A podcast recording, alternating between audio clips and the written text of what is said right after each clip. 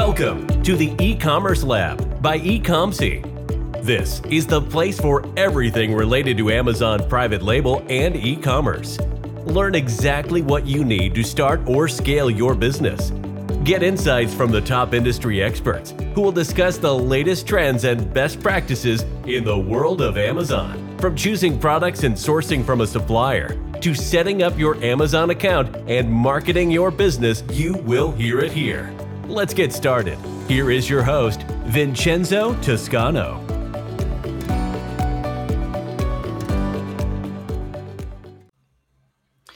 Bienvenidos a un nuevo episodio de E-Commerce Lab by Ecomcy. Mi nombre es Vincenzo Toscano, soy el director de Ecomcy y hoy tenemos a un nuevo invitado. Su nombre es Jordi Ordóñez.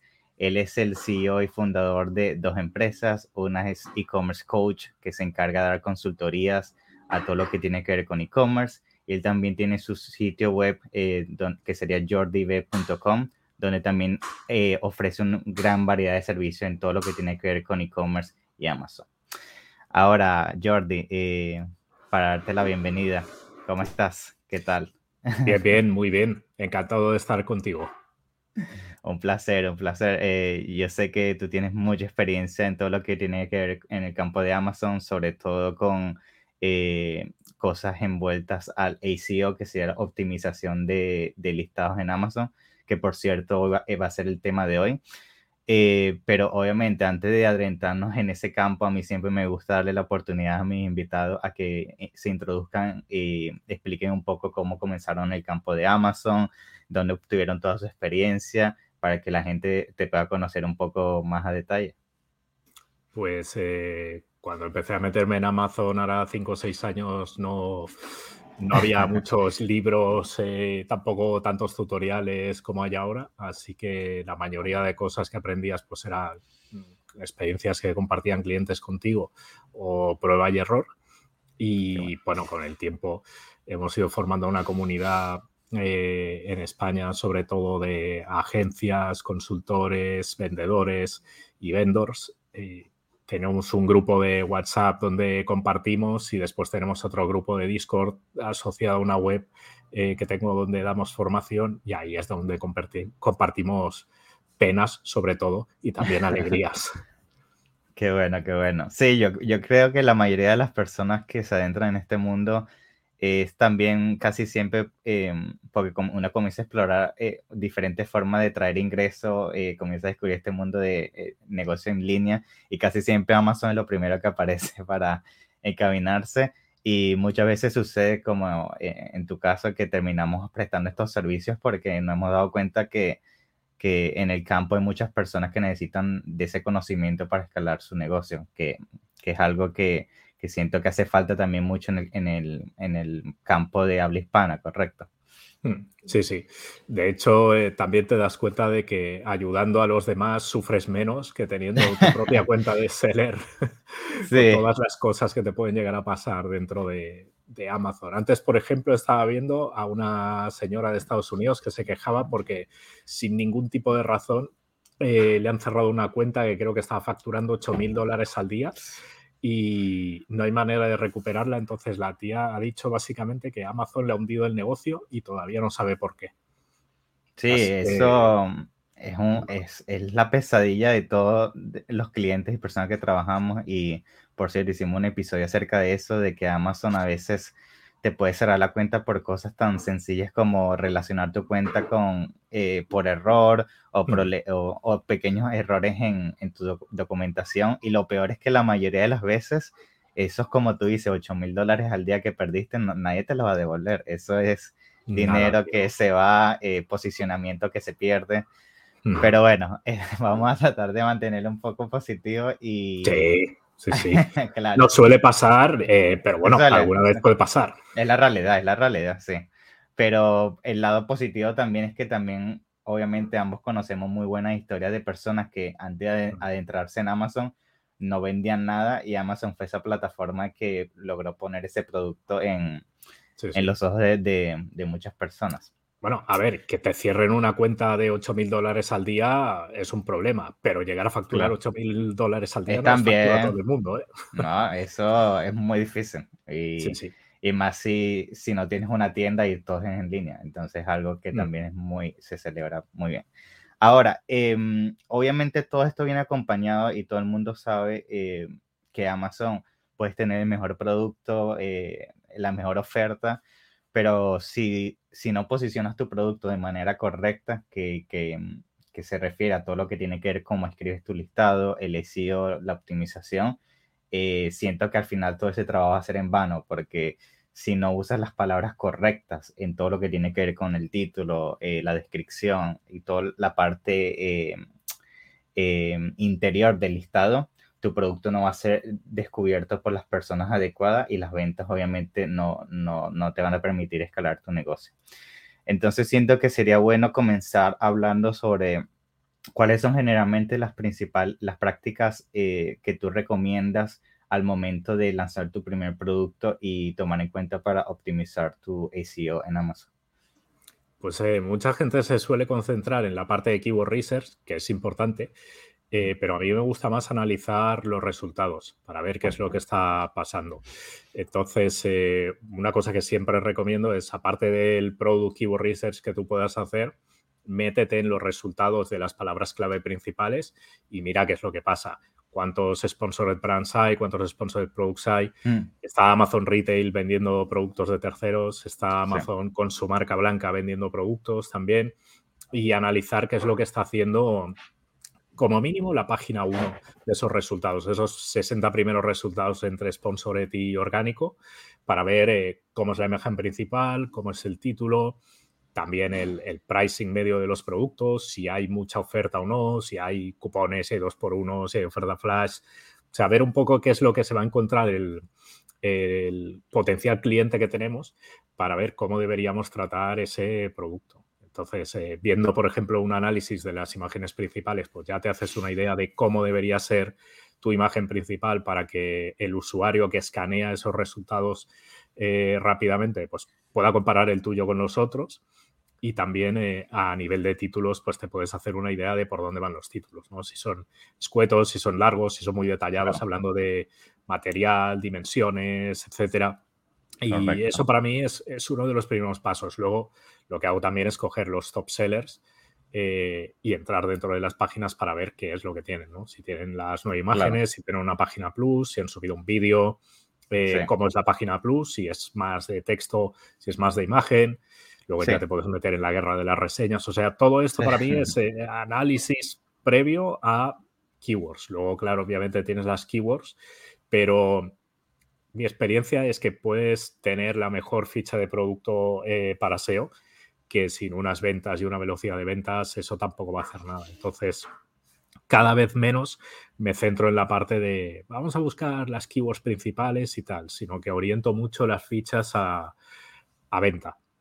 O sea, que el título sea comparable con los demás, que tengan todas las imágenes y que, por ejemplo, si estás en un nicho tipo suplementos, pues eh, que especifiques muy bien la información nutricional en nosotros versus los otros, que se vea con mucho detalle cómo es el packaging y cómo son los suplementos en sí, si son pastillas, si tienen más forma de cápsula, etcétera.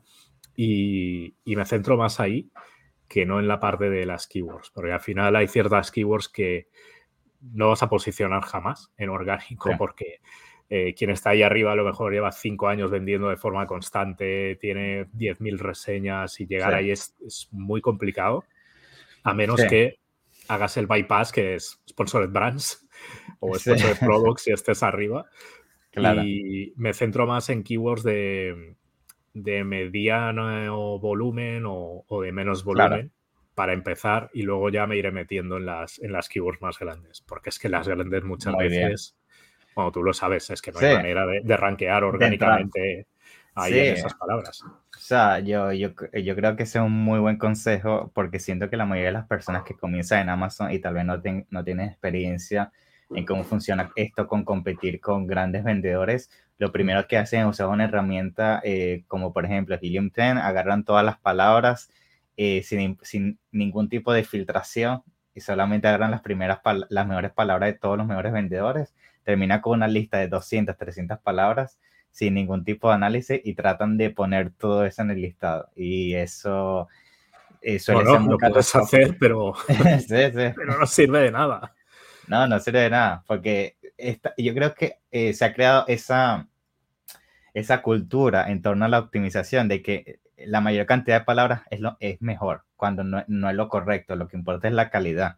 Como tú mencionaste, si te pones a mencionar, a, a, incluir palabras súper competitivas o palabras que eh, al principio ni siquiera se relacionan de manera muy específica a tu producto, vas a quemar primero que todo dinero en tu publicidad en palabras que no tienen sentido y segundo, vas a tratar de competir en palabras donde hay gente que vende 100 productos por día y tú estás vendiendo dos. Sí, Y aparte que es que eh, Amazon ya tiene una inteligencia artificial para descubrir palabras clave nuevas. Tú tienes un producto y muchas veces ranqueas por keywords de la competencia que no tienes en tu listing. Y es simplemente a 9 que está metiendo keywords relacionadas donde cree que tu producto puede resolver intención de búsqueda eh, o sustituir ese producto. Igual que cuando haces una campaña automática tienes coincidencia cercana, lejana y Amazon ya sabe cuáles son esas coincidencias con las keywords hace lo mismo. Así que tampoco no hace falta copiar, pegar esas 200 keywords que decías porque no tiene sentido. Muy bien, muy bien. Bien, ahora, em, al momento de hacer el keyword research, correcto, eh, creo que mencionaste que te gusta enfocarte en, los mayores vendedores. Eh, cuando haces este estudio de, las keywords, eh, ¿te gusta comenzar con un número en específico en cuanto a cantidad de keywords o esto viene muy bien eh, dependiente del mercado? Lo pregunto porque muchas veces la gente me pregunta, eh, ¿qué tan grande tiene que ser mi lista? ¿Cuántas keywords debería cubrir? Y quería saber si tú tienes alguna experiencia en, en, cuanto a un número o sientes que es más enfocado a primero encargarte de, de que estás cubriendo las palabras necesarias y no enfocarte tanto en, la, en, el, en el tamaño de la lista. Sí, normalmente no hay un número, lo que sí hago es eh, enfocar el listing a las keywords que tiene sentido para ese listing, sean las, las más eh, de más volumen o las que directamente estén relacionadas, pues, por ejemplo, con las vitaminas que estoy vendiendo, o con los beneficios de las vitaminas o así. Pero también lo que suelo hacer es sacar esas keywords y pasarlas por Magnet de Helium 10 para sacar volúmenes, porque a lo mejor hay volúmenes que, tienen 10 búsquedas al mes y esa palabra clave a lo mejor no, no me interesa. Y para las campañas de Publi, para las manuales, sí que busco tener mínimo 200, 300 keywords ahí sí que puedes hacer un copiar, pegar y, darle más caña. Y, después las voy optimizando y voy añadiendo también las, las que me convierten bien en las campañas automáticas.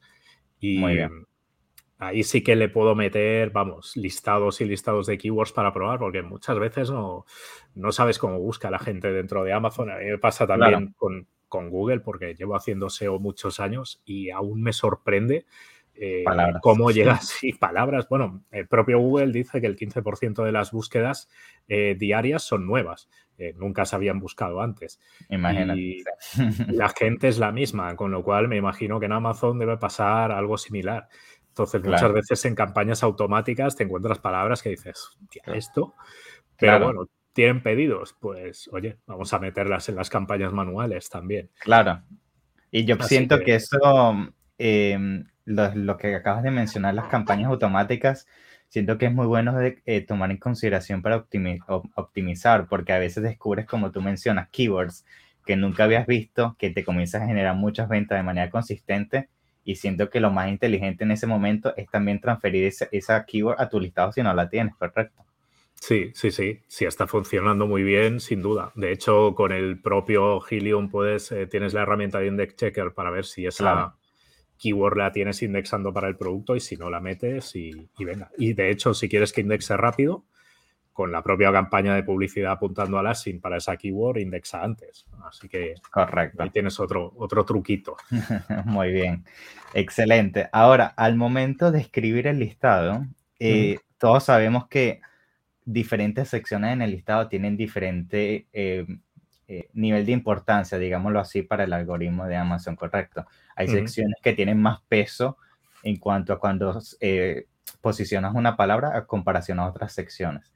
Entonces la pregunta viene en torno a generalmente con, con qué comienzas, eh, con qué sección del listado y cuál sería tu orden en cuanto a, otorgarle la importancia de cubrir tu lista de palabras más importantes al momento de escribir un listado. Eh, normalmente, por lo que tienes que empezar es por entender el producto. Eh, y eso, pues, a ver, no, no, sabemos de todos los productos, es así. O sea, hay gente que se dedica a vender eh, muebles, hay gente que se dedica a vender suplementos y otro cajas de cartón. Entonces, tienes que saber cómo funciona su negocio y cómo busca el usuario ciertas cosas. Pues, por ejemplo, un tema de, las cajas, obviamente, es el volumétrico, el cuánto peso aguantan, las dimensiones y tal, y a lo mejor eso, si no has vendido cajas nunca, pues no, no lo sabes, o el tipo de cartón, etcétera. Entonces, lo primero es hablar con el cliente y entender, pues, cómo me va a buscar la gente. Y a partir de ahí también comprobar si todos esos requerimientos se pueden traducir en keywords y si esas keywords, comparándolas dentro de lo que pasa dentro de Amazon con tus competidores, están metidas en el título o están metidas en los bullet points. Porque tampoco hace falta reinventar nada, es simplemente ver lo que, lo que funciona y mejorarlo. Y normalmente empiezo por el título. título lo más importante porque al final, eh, junto con la imagen, precio, reviews y tal, es lo que va a traer más clics. Y después en, los bullet points hay que desarrollar pues, los principales beneficios y demás y poner las keywords secundarias. Y en la descripción, eh, yo no soy partidario de hacer descripción, sino de hacer una A, que al final es o la una o la otra. Y sobre todo en la Plus, ver si es un producto muy reflexivo, pues tipo un robot de cocina que vale 600 euros, pues hay que detallar muchas cosas porque la gente va, se lo va a leer. claro. Claro, pero de 25 euros o menos, yo creo que la gente no lee la descripción a menos que le vaya a la vida, ¿sabes? De, bueno, y si enchufo esto, va a explotar o no. O sea, A ver, cuando, cuando tienes que buscar detalle del producto, normalmente lo sabes porque te lo ha dicho el cliente o porque es de sentido común, pero muchas veces la descripción no, es que ni, ni se la lee el usuario. Y una de las cosas importantes es que si pones textos en la A+, A9 no los indexa. Con lo cual, eh, si tienes keywords importantes y las metes en la A+, al menos a día de hoy, A9 no las está leyendo. Así que deberías ponerlas en backend keywords, bullet points o en título. Muy bien. Sí, eso es algo curioso. Eh, seguramente habrás visto esos debates de gente que dice que el A eh, indexa, otros que no. Mm. porque no solamente sé que en el A nosotros no solamente tienes el texto normal, también tienes una sección en cada imagen para poner keywords. No sé si sabes lo que me refiero. Y esas, eh, esas keywords tampoco indexan basado en tu experiencia, ¿no? Las de las imágenes. Yo las he buscado con Index Checker y buscándolas contra el ASIN y no. Pero bueno, mm, sí, lo va evolucionando. Al final eh, puede ser que, que, la última vez que lo comprobé no y ahora sí. Así que como va evolucionando, Tampoco no puedes decir esto es así y ya. Sí, sí, sí, yo también pienso lo mismo. Es algo que como evoluciona tanto, eh, yo también he tenido experiencias mixtas, a veces indexa, a veces no. Y, pero bueno, es interesante mencionar eso. Muy bien. Mm. Em, ahora, em, aparte de, obviamente, encargarnos de todo lo que tiene que ver con eh, conseguir las mejores palabras, estudiar los competidores, eh, al momento de escribir, tomar en consideración los pasos que acabas de mencionar. ¿Cuáles son otros de los pasos que sientes que, que personas no toman en consideración o, o algún plus que sientes que, que, que ayudaría mucho al momento de escribir un listado y hacerlo de manera eficiente? Pues el vídeo es matador normalmente y mm. depende mucho del nicho. Por ejemplo, hay nichos en los que no hay vídeos en ninguna ficha de producto. Claro que también mm. puede significar que ahí tienes una oportunidad si haces un vídeo. Y luego hay otros que es que si no lo resuelves con un vídeo, muchas veces la gente no, no, acaba de entender. Sí, o tienes menos números de que acabe convirtiendo. Y una cosa que suele funcionar muy bien es usar ese vídeo para los anuncios de sponsores dentro de las búsquedas y ese mismo vídeo meterlo dentro de la A, incluso meterlo dentro de la Store y, tener esa coherencia de marca, porque, bueno, al final las pocas cosas que podemos hacer de marca dentro de Amazon, sean vía publicidad o vía stores, hay que aprovecharlas. Claro. Y, por ejemplo, en productos de tecnología que son, bueno, los hay de complejos y los hay que no. El otro día, por ejemplo, estaba analizando los mouse inalámbricos y la mayoría de listings tienen un vídeo. Más que nada por, bueno, por no dejar lugar a dudas, ¿no? El usuario de este mouse eh, tiene estas luces, bueno, como las tuyas, por ejemplo, de neón, que hace luces o así, o, que se vea cómo se desliza fácilmente y tal.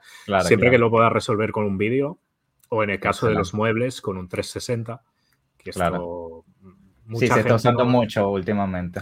Sí. y realmente no, no es complicado, porque hay muchas empresas que, te pueden ofrecer ya ese servicio, que al final lo que hacen es meter un, eh, mueble en un, una de estos giratoria y, hacerle una foto y juntar todos los frames. No, no tiene más. Y claro, es una muy buena manera de que el cliente se haga una idea de cómo es este mueble por delante y por detrás. Claro, claro. Muy bien, muy bien. Excelente. Eh, bueno, nada, yo creo que para concluir, em, ¿tienes algún tipo de, práctica en cuanto a errores que, ves que la gente está cometiendo mucho al momento de escribir, en cuanto a palabras que están incluyendo, eh, cosas que no deben incluir en el back-end que les gustaría mencionar a la audiencia que debería evitar eh, como consejo? Eh, una de las cosas que he visto que no hacen es aprovechar las estacionalidades para modificar el título. Por mm. ejemplo, pues hace poco regalo de San Valentín, ponerlo en el título y en backend keywords, o ideal Navidad o Día del Padre, que no cuesta nada, cambias el listing en 15 minutos, está actualizado y te puede indexar para unas keywords que estacionalmente pues, pueden tener un volumen muy alto. Y luego, obviamente, esas keywords también puedes usarlas en campañas de publicidad, pero pero puede ser que en una semana ese clic valga un euro o dos más de lo que valía la semana anterior. Entonces, todo lo que puedas hacer con, con SEO, perfecto. Y de hecho, habría que eh, medir bien el SEO eh, versus el impacto de ventas. Una de las cosas que hace Helium 10 es darte la métrica del ACOS y del TACOS. y, y, a mí, por ejemplo, esa métrica me orienta mucho porque hay campañas en las que puedes estar, bueno, parece que estés perdiendo dinero porque la cosa es alto, pero luego consiguen unas ventas que hacen que los rankings orgánicos suban y el tacos de, esa, de ese producto es más bajo. Entonces, eh, pues bueno, también es una manera de, tener un poco más de guía porque si no hay muchas campañas en, Amazon que, bueno, que los clics están como están. Así que muchas veces los sacos están disparados. Y bueno, al final todo suma. Claro, eh, es que eso que acabas de mencionar es clave. Eso del tacos es algo eh, que hay que siempre tomar en consideración, porque yo creo que mucha gente se enfoca solo en el tacos y no entiende que eso al final es un efecto bola de nieve en el sentido de que aunque tal vez estés perdiendo dinero al, nivel de campaña, en el, en, a largo plazo, como acabas de mencionar, eso te va, te va a aumentar el indexado, te va a aumentar el posicionamiento y cuando vas a ver el tacos es mucho más bajo y, te renta mantener un ICOS alto al inicio para mejorar eso. Entonces, Totalmente, sí, sí. Muy, de acuerdo. Qué bueno. Bueno, nada, Jordi, yo creo que todo lo que acabas de mencionar hoy ha sido súper excelente, muy buenos tips, eh, muy buen conocimiento en torno a SEO, te lo agradezco mucho. Y nada, antes de despedirte, quisiera darte obviamente la oportunidad para que nos menciones un poco de dónde la gente te puede conseguir, tus redes sociales, para que la audiencia que esté interesada se pueda poner en contacto contigo. Pues eh, si buscas Jordi Ordóñez en Google, te aparecerá mi site, mi Twitter, que es donde soy más activo. Y luego tengo una newsletter en español que sale cada sábado a las 10 de la mañana sobre marketplaces, que se llama All for Marketplaces. All, cuatro marketplaces está asociada a un, proyecto que es allformarketplaces.com, que es un site de formación avanzada para, sellers. Así que ahí me pueden encontrar. Muy bien, muy bien. También me aseguraré de ponerlo todo en la descripción para que la gente te pueda conseguir de forma más fácil. Así que eso para el SEO tradicional, ya sabes que los backlinks, perfecto. perfecto para SEO. backlinks, totalmente. Muy bien. Bueno, Jordi, ahora te despido. Muchas gracias por tu tiempo y espero verte en la próxima, ¿ok? Muchas gracias. Chao, chao. Thanks for listening to the e-commerce lab by Ecomcy. Be sure to subscribe so you don't miss an episode. While you are at it, we would appreciate it if you could leave an honest rating and review on Apple Podcasts, Spotify, or wherever you listen. That will make it easier for others to find out about the show and benefit from it. Want more? Visit our website at www.ecomc.com where you can get your first consultation for free. Or find us on Instagram, Facebook, and LinkedIn at ecomc.